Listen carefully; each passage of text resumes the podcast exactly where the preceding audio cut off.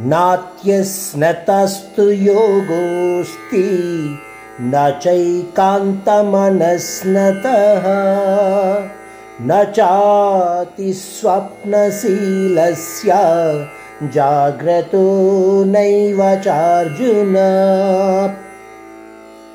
ఈ శ్లోకంలో పరమాత్ముడు భోజనము మరియు నిద్ర సంబంధమైన విషయం గురించి మాట్లాడుతున్నాడు. అంటున్నాడు ఎవడైతే అతిగా తిండి తినేవాడై ఉంటాడో అతిగా నిద్రపోయేవాడై ఉంటాడో అలాగే దానికి విరుద్ధంగా ఉపవాసం పేరుతో కడుపు మార్చుకునేవాడై ఉంటాడో పనుల పేరుతో సమయానుసారంగా నిద్రపోకుండా ఉంటాడో అటువంటి మనిషి యోగ సిద్ధిని పొందలేడు.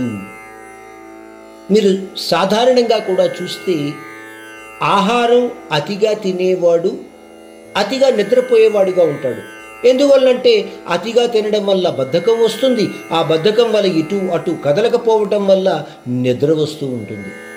అలాగే అసలు తిండి తినని వ్యక్తికి కానీ నిరంతర సంసార విషయాలలో కొట్టుమిట్టాడేవాడికి కానీ సంతృప్తికరమైన నిద్ర రాదు. తిండి తినని వాడికి నీరసం వస్తుంది. ఆ నీరసంతో నిద్ర పట్టదు. నిరంతరం సంసార విషయాల గురించి ఆలోచించే వాడికి ఏదో ఒక తపన. అయ్యో రేపది జరుగుతుందో లేదో. ఈ విధంగా ఆలోచిస్తూ మనిషికి నిద్ర రాదు. అందువలన అటువంటి వ్యక్తి యొక్క లక్షణాలు యోగ సిద్ధిని పొందేవిగా ఉండవు.